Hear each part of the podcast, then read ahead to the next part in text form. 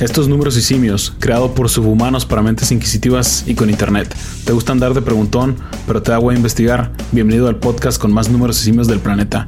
Somos Beto, Arturo y Juan, tres simios a los que les gusta más ser nerds que las bananas.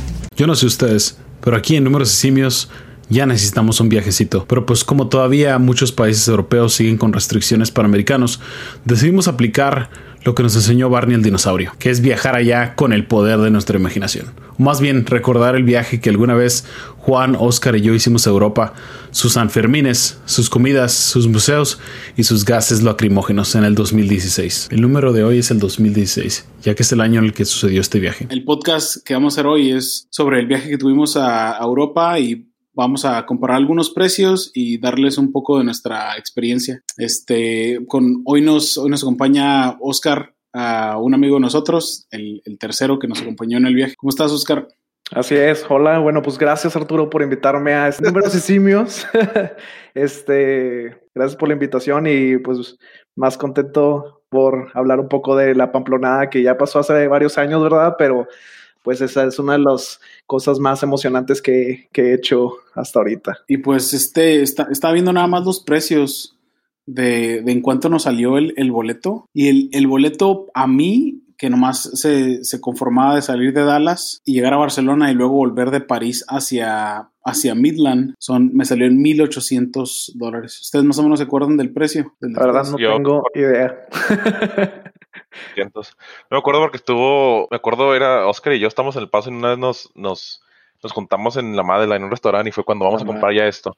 Y era como, ma, ¿cómo que era, Oscar? Como febrero, marzo, ¿no? Me que sí. Más o menos. Marzo, Y luego ya habíamos checado y seguían subiendo y subiendo, entonces dijimos, no, pues ni modo, vámonos. Y lo compramos y fueron como 1800, yo me acuerdo. Oye, ¿tú le recomiendas a un chavo, digamos, que nos está escuchando, un de UTEP, que esté en su maestría o en su licenciatura o en cualquier lugar que se vaya a los Sanfermines. Ah, claro, no, sí, eso es una de las mejores, como lo dije ahorita, es una de las mejores experiencias que he tenido y son de las cosas que, pues, o sea, pues son riesgos, ¿verdad? El, ahorita vamos a hablar más a detalle de la corrida, son riesgos que uno toma y pues siento que cuando uno está chavo, está en el colegio, es un poco más fácil de, de hacer esos riesgos, entonces ahorita si tienes la oportunidad hazlo, hazlo, es de las mejores experiencias. Estás ahorita en la, universidad y tienes la oportunidad de irte, yo diría que es buena idea. Bueno, y no solo somos nosotros los únicos que recomendamos este viaje, o sea, recomendamos viajes en general, pero recomendamos este y Hemingway también hablaba muy bien de eso.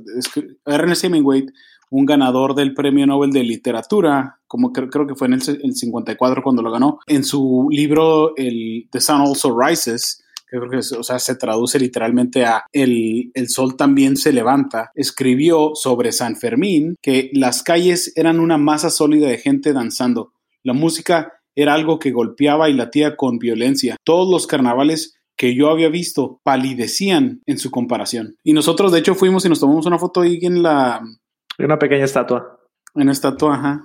Porque como que lo toman a él lo, lo, sienten como que ahí, pues obviamente el pueblo ahí de Pamplona, imagino que lo, el ayuntamiento y todo, como que lo toman como, o lo consideran como que, pues alguien que ayudó a, o sea, que este, el festival prevaleciera en el mundo y pues por eso literalmente, creo que el libro fue el que lo hizo famoso. Bueno, y nomás vamos a hablar un poquito del origen de, del festival de San Fermín. Yo sé que empezó como en el siglo VIII y que el los primeros San Fermines fueron en 1591, pero mm, no, nos, Oscar, ¿nos, ¿nos podrías hablar un poquito de lo que viste tú sobre el origen de San Fermín? El, uniforme tiene un significado, ¿verdad? Los, los Sanfermines se visten de, blanco y, rojo con palacate rojo y también uno se pone como un cinturón, como una toalla. Entonces prácticamente el color blanco es esa referencia a los carniceros que acarreaban a los toros, o sea, los mandiles que utilizaban los carniceros eran blancos y el color rojo nomás es en, honor a, San Fermín. Este, nosotros cuando nos fuimos llegamos primero a Barcelona, llegamos y nos quedamos en Barcelona de julio 2 a julio 4 del 2016 y nos salió el Airbnb en 220 dólares con 42 centavos, y la verdad se me hizo a mí como una ganga.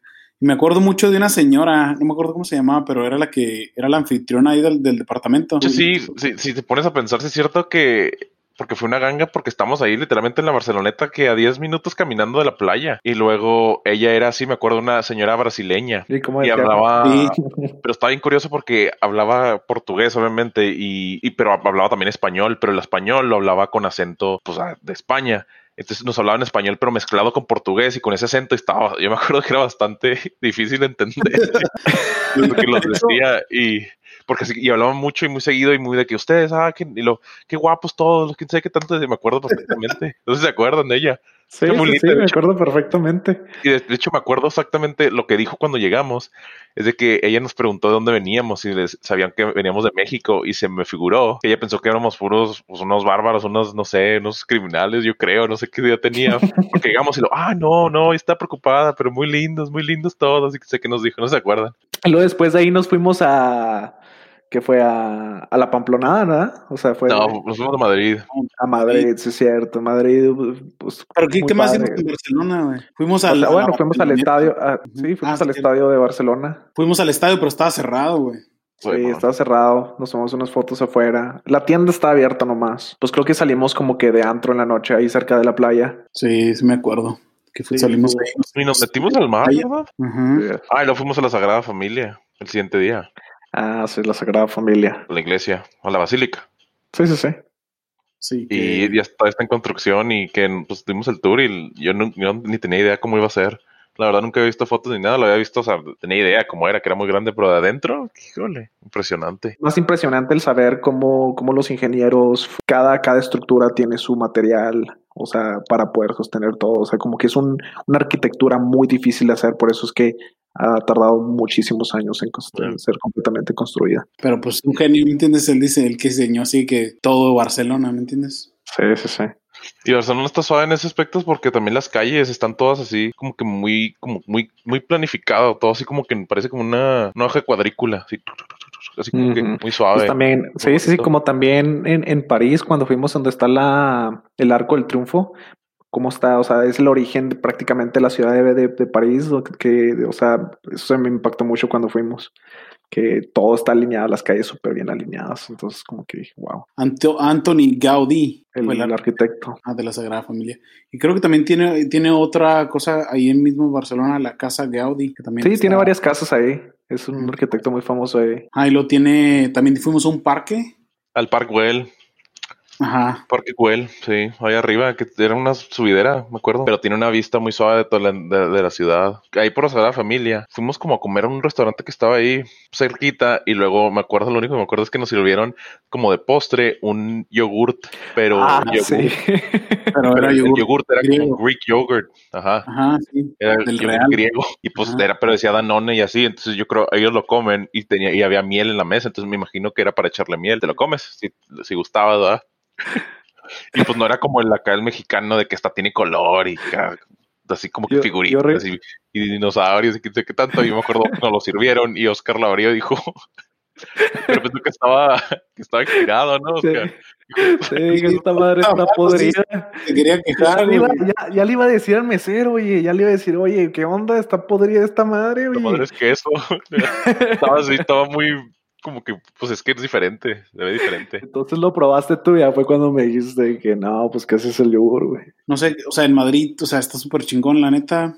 Ahí sí alcanzamos a ir al, al ¿qué? Santiago Bernabéu, al, al estadio del Real Madrid. Ya cuando nos dimos al- cuenta el, el, el nombre Mando. que tiene Hugo Sánchez allá en Madrid. Pero nos en luego- 252 con 35 centavos la, el, ¿cómo se dice? El cuarto donde nos quedamos, que fue julio, de julio 4 a julio 7, o sea, nos quedamos tres noches.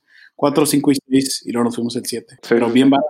De hecho, he estado viendo los precios de ahorita y están más baratos los Airbnbs Sí. ahorita, en las mismas Sí. fechas.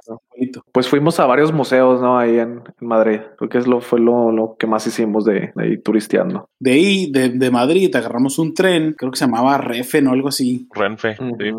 una compañía Renfe se, llamaba la compañía. ferrovial, algo así. Pero ahí en Pamplona, cuando estábamos escogiendo creo los boletos, nos confundimos porque decía Iruña, Iruña, Pamplona, y nosotros así de que, ¿qué? ¿Cómo que Iruña? O sea, ¿a dónde va? Nos mandó a otra ciudad.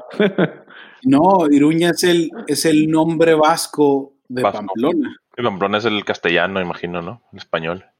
Y nos- Pero llegamos y me acuerdo que ya iba gente vestida con los colores típicos. O sea, ya había gente con vestido de blanco y paliacate y, y iba Sí, lleno. toda la ciudad. Bien. Es impresionante, impresionante. Pero luego llegamos y había un chorro de gente también en la, en la estación y sí, pues normal, ¿verdad? Nos bajamos y te das cuenta que, bueno, al menos yo no tenía idea de cómo era, pero era un pueblito. O sea, es un pueblito, o sea, las, las, Un pueblito, ¿no? las casas, los edificios, los departamentos, sea, todo se ve una, una cosa, o sea, una, un pueblito que tú dirías de que pues no, nada aquí pasa aquí, ¿verdad? Pero claro que me puse a hacer research, me puse a hacer un poquito de investigación, digo, y pues la, la ciudad en sí tiene 200 mil habitantes normalmente, que no es nada, ¿verdad? Pues una, una ciudad pequeña, pero cuando es el Festival de San Fermín llegan aproximadamente 1.4 millones de personas Claro. durante las dos semanas que son las fechas, que salen alrededor de julio. Entonces es un problema, me imagino, para todos porque muy buen dinero que se hagan ganar la gente, más con lo- la introducción de Airbnb, porque creo que nos quedamos en Airbnb y, y pues esa- hospedaban a más de uno, Porque- más de un grupo de Una familia como de hondureños o algo así, ¿no?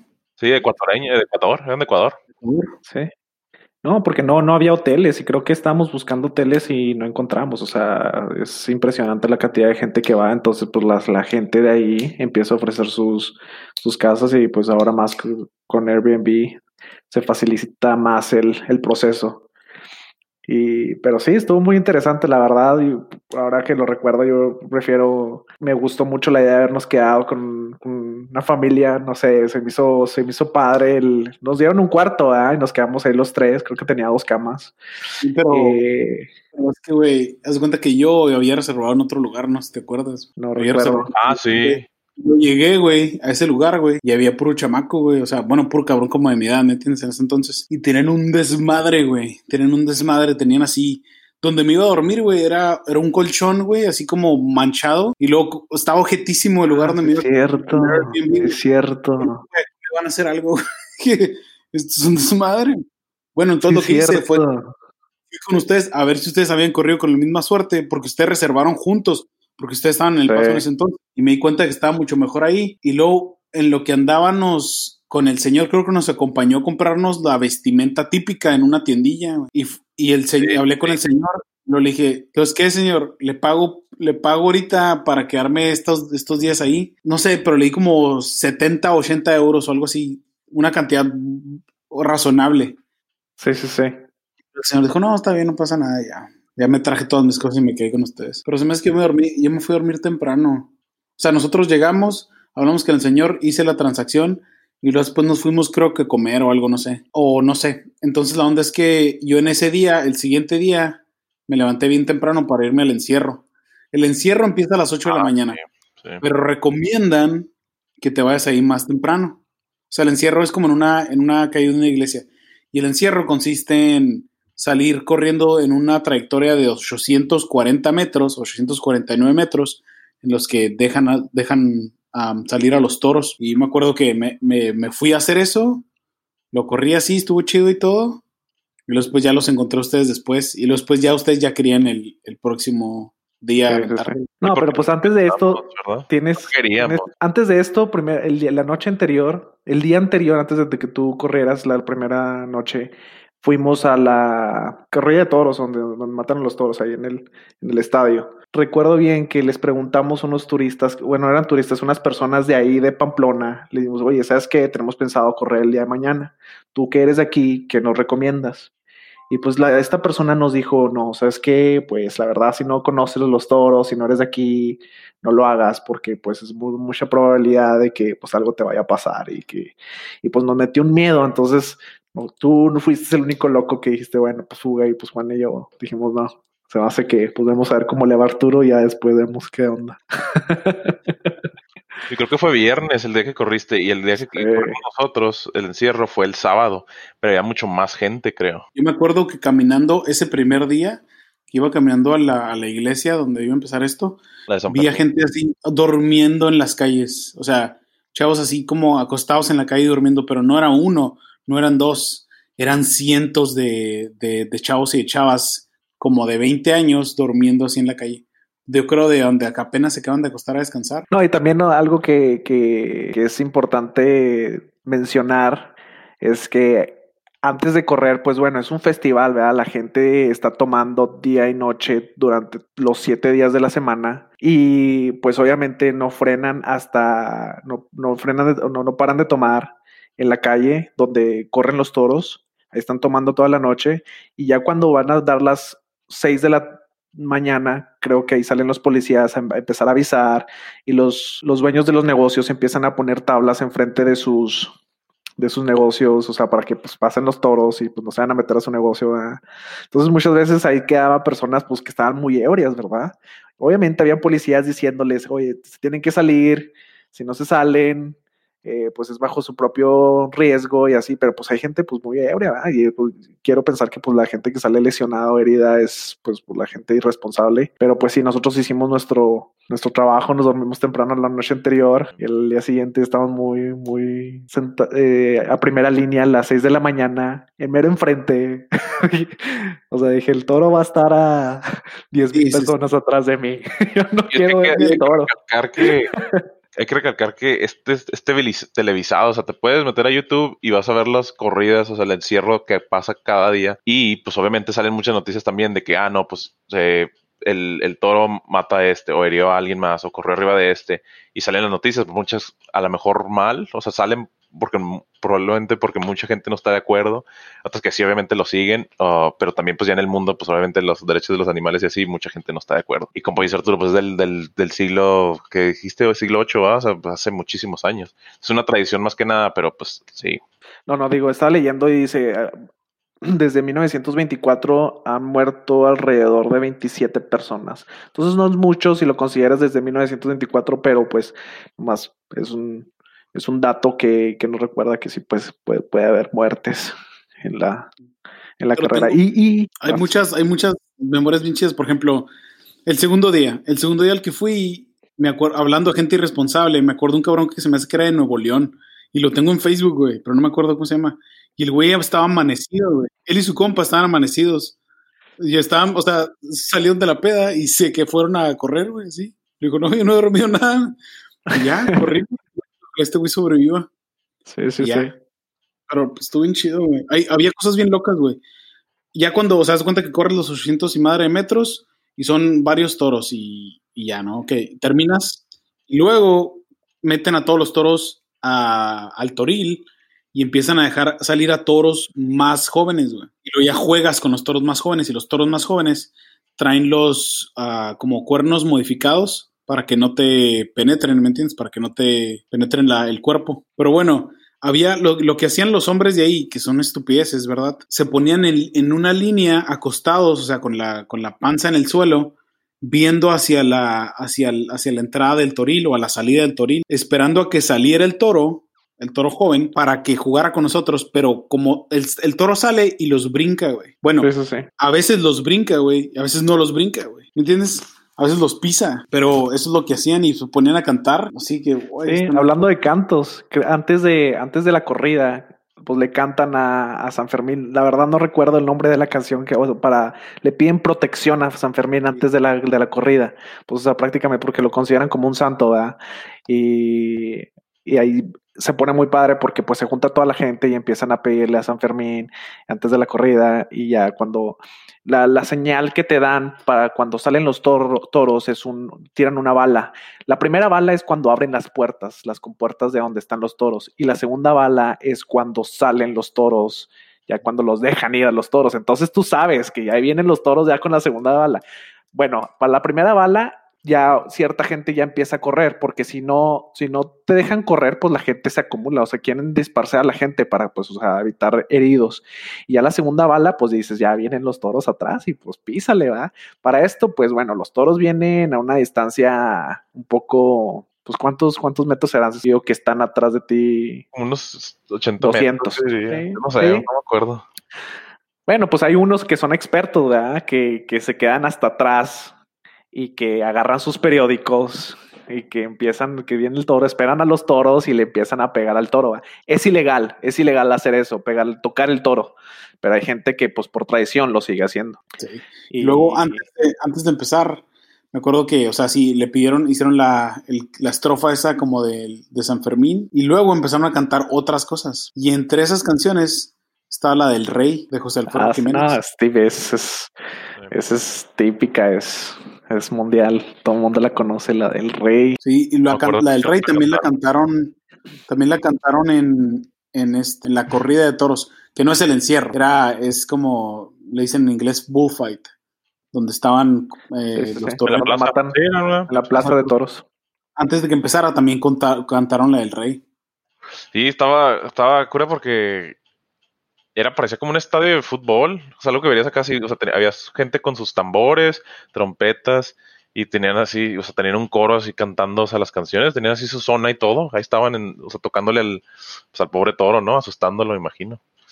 Y luego creo que ese mismo toro lo, lo, no sé si probamos afuera, había como que un restaurante, como un- una carnicería, no sé qué era, pero estaban cocinando y par- algo que comimos que no, no nos gustó nada, bueno, a mí no me gustó, era salchicha Ah, de, De, carne de toro. ¿no? sí, pero muy magra, muy, muy, muy dura, Muy muy, fuerte, o sea, no, no, sabor muy feo. Eh, Sí, está muy fuerte el sabor. ¿Se acuerdan del torero ese que lo cornaron? ¿Se acuerdan del torero? Sí, sí, más o menos por esas fechas, ¿no? No recuerdo No, el no, nombre. no, o sea, en, en el- en la corrida de toros que nosotros estamos viendo, no sé si fue el primero o el segundo día.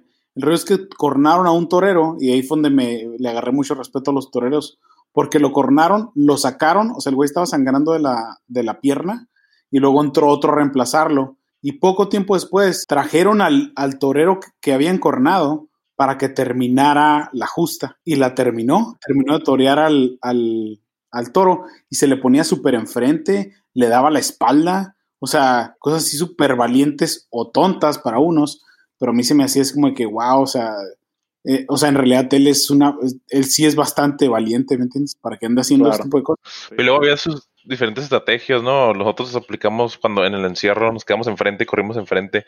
Y luego se rentan esas como que en los edificios, vas corriendo entre dos edificios. Y está la, el camino, que es la calle estafeta. Bueno, la curva, Ah, estafeta, sí. ah, es la calle, eso así. Y luego se ve, sí, pero se, esos, esos tengo entendido que los edificios se rentan arriba y tienen balcones y va la gente y, y lo, y la gente está de arriba viéndote correr. y nosotros, me acuerdo que pues nuestra estrategia fue de que pues, correrlo, corriendo. darnos enfrente y eh, lo más a salvo posible, ¿verdad? Y llegar a la plaza mero arriba.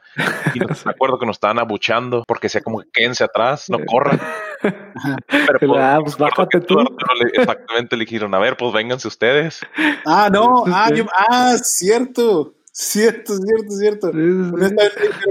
Pero yo me acuerdo el, se me hace que también yo les grité cosas, pero me acuerdo que al que al que al primero que le grité fue cuando corrí yo y luego que le corrí, ya es que, o sea, son dos componentes. Uno es la corrida de toros y me meten a los toros grandes a la- al, al toril y luego de ahí sacan de, ahí sacan toros más jóvenes. Bueno, en la segunda etapa, donde sacan los toros más jóvenes, un, un pues le corría a uno de los de esos toritos, porque también lo que haces es correr alrededor de él y luego te persigue. Bueno, pues me persiguió y luego puedes brincar hacia adentro de un área como de seguridad, donde ya el toro no puede meterse. Pero ahí en la misma arena hay un anillo que está afuera de la arena donde te puedes proteger del toro. Bueno, pues brinqué para allá yo y me acuerdo que un chavo me gritó así de que cobarde y que si me encabroné. Lo volteé a ver, güey, lo volteé a ver en los ojos y le dije, vente tú, güey, vente tú, güey. Empecé a gritar así un chingo.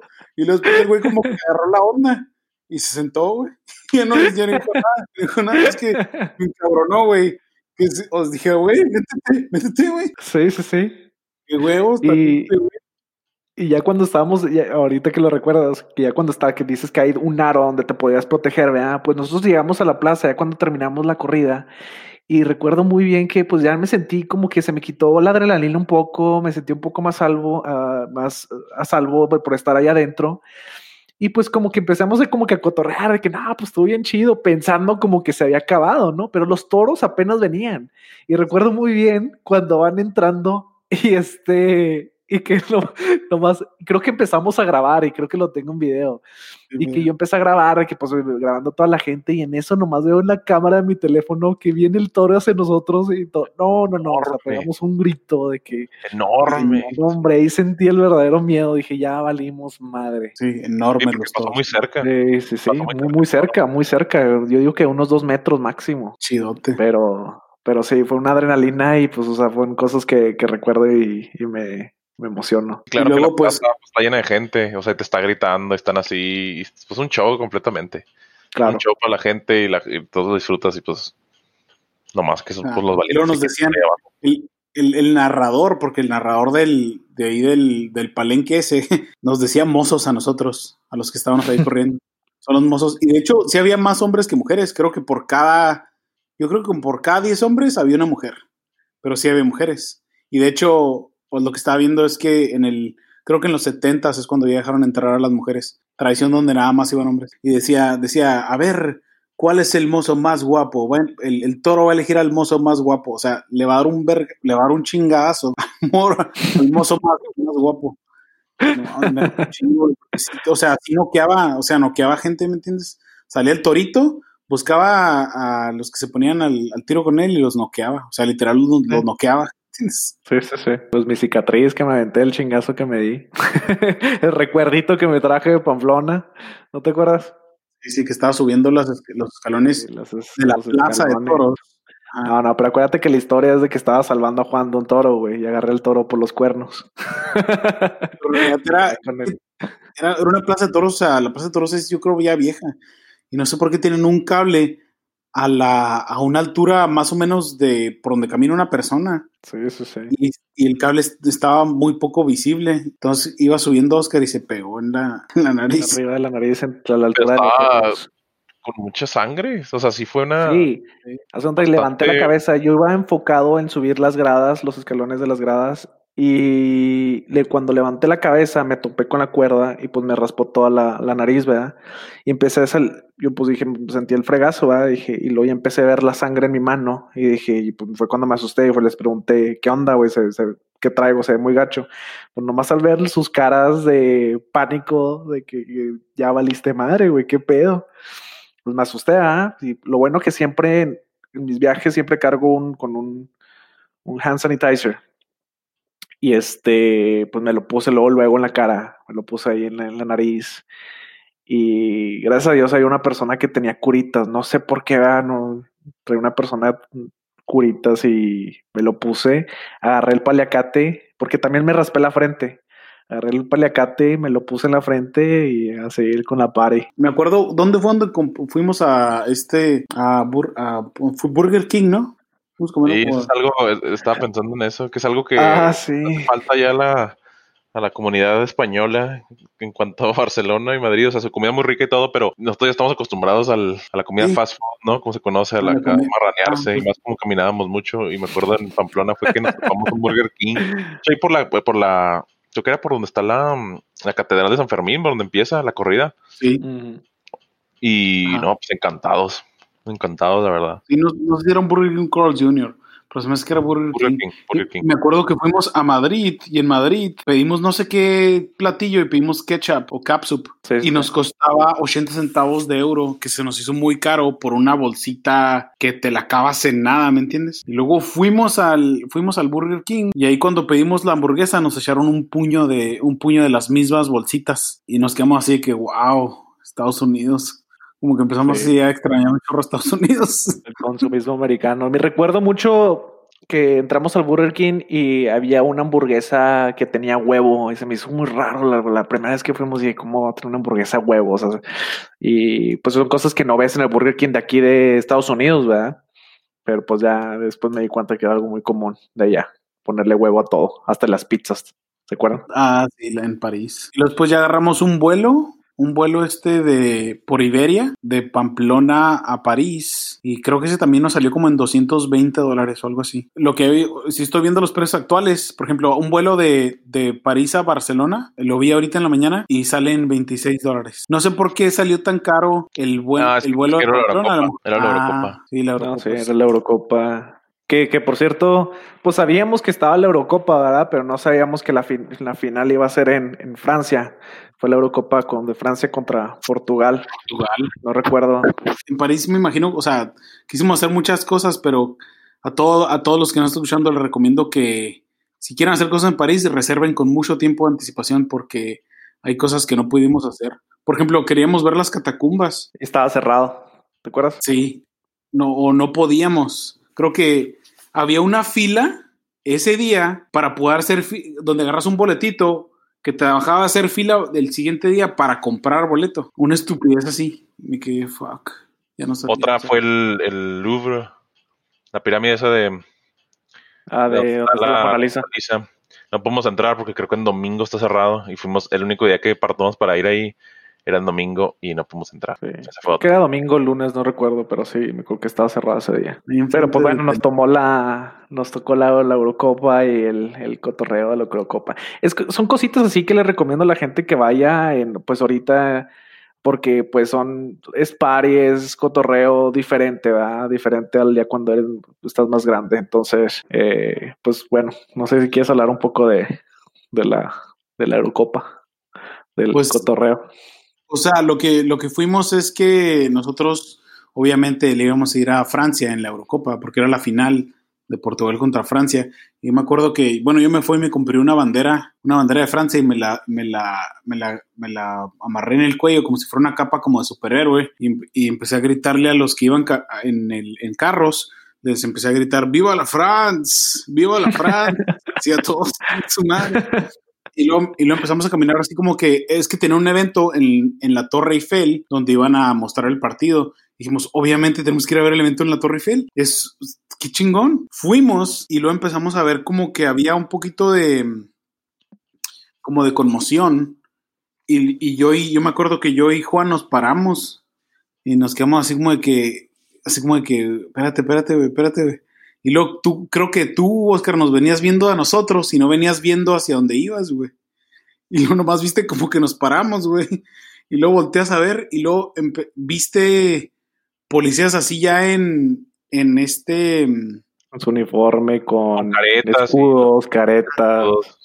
En uniforme anti, antiprotesta, ¿me entiendes? Exactamente. Así con los escudos esos de, pl- de plástico enormes. Y lo empezamos a ver así que empezaban a aventarse de un lado, los policías estaban aventando gas lacrimógeno y del otro lado los protestantes estaban a- a- a- aventando bombas molotov y petardos. Así que, a la Sí, sí, sí. así enfrente de Sí, no, nosotros. la- como estuvo, fue, haz de cuenta que yo estaba buscando una entrada para entrar al, a la- al, al fan zone, a la zona de fans ahí de, porque en la Torre Eiffel, abajo de la Torre Eiffel, tenían una pantalla donde se podía ver el, juego. Eh, dijimos, no, pues queremos ir ahí, era nuestro objetivo, a llegar ahí en- a, ver esa pantalla. El problema es que lo estábamos buscando, dije, bueno, pues vamos a rodear toda la, la, reja y pues hasta que encontremos la entrada. Pues en mi camino me pues yo en un, en un momento pensé que ustedes venían atrás de mí y ni me quedé solo, pero estaba como que pues completamente solo y nomás vi unos policías. Dije, pues en mi mente, dije, bueno, pues voy a preguntar, nomás les voy a preguntar en son de paz de que dónde está la entrada. Pues en lo que voy caminando como a medio camino, uno de los hooligans, de los chavos rebeldes, aventaron una bomba molotov o gas lacrimógeno o algo aventaron y pues tronó, ¿verdad? Entonces los policías se pusieron a la defensiva, entonces fue como que empezaron a aventar gas lacrimógeno y fue cuando dije, la madre, yo me regresé corriendo, regresé corriendo y nomás veo a Arturo grabando cagado de la risa. Sí. No mames, no mames, no mames. Y yo, córrele, güey, córrele. No mames, pinche contenido para el Snapchat, güey. Ya chingué. Sí, güey. Dije, córrele. Y ya, pues total, llegamos a una zona, pues tranquila, ¿verdad? Pues dijimos, no, pues ya, la, la zona de fans ya no se armó. Vamos Sí, a encontrar una, una barra o algo. Ah, con del gas lacrimógeno. Dije, no, el gas lacrimógeno, pues está cuando está condensado es blanco, güey. Pero cuando se está descondensado, güey, o cuando se expande, ya no lo ves, güey. Es invisible, güey. Entonces yo estaba viendo cómo es que salía de la bomba. Dije, está condensado, pero todo está allá. Yo creo no me llega a mí. Y luego que empiezo a sentirlo así en la, en la garganta, en los ojos y en la nariz, güey. Así que, fuck, ya lo empecé a oler, güey. Y después ya empecé a correr con el, con el celular, güey. Pero pues llegamos a un bar. Que había muchísima gente en ese bar y recuerdo que pues nosotros queremos, no sé, seguir la fiesta, agarrar un par de cervezas y fue de que, no, espérenme, los- me metí al bar y pues no sé, conseguí las cervezas más caras que he pagado en mi vida, creo que cada una me 50 salió euros, 20 ¿no? euros. Sí, no, como 20 euros cada una. Entonces llegamos ahí a ese y estaba un chorro de gente porque no pudimos entrar al fanzone y me acuerdo que llegamos, se llamaba Café París, creo. Está cerca Sí. del metro, Sí, sí, sí. en una estación del metro y luego entramos y había un chorro, pues había un chorro de gente adentro y la- igual como dices, las- la, cerveza carísima y estábamos viendo el partido en una pantallita ahí y todos estaban ahí viéndolos. De hecho no había nadie sentado, todos estábamos parados. Sí, sí. Y creo que iba perdiendo Francia, pero la podía remontar, es lo que querían. Contra Portugal, era Francia-Portugal la final. Y estaba, creo que como que 10 minutos, faltan como 20 minutos, media hora yo creo del partido.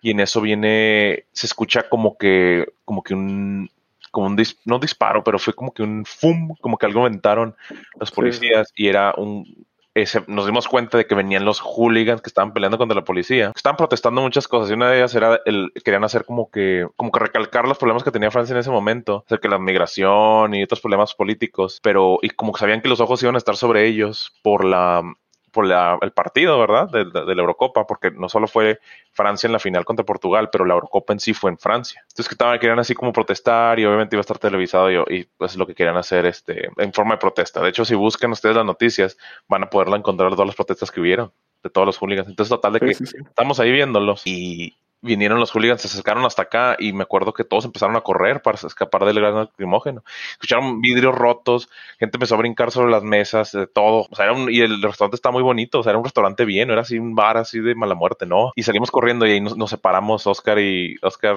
Oscar y Arturo de mí y yo me perdí por bastante tiempo. Para serte sincero, yo nomás corrí, o sea, fue como que necesitamos encontrar un lugar donde nos podamos, este, eh, donde estemos a salvo y corrí, creo que Arturo me vio, dijo, pues voy a seguir este güey.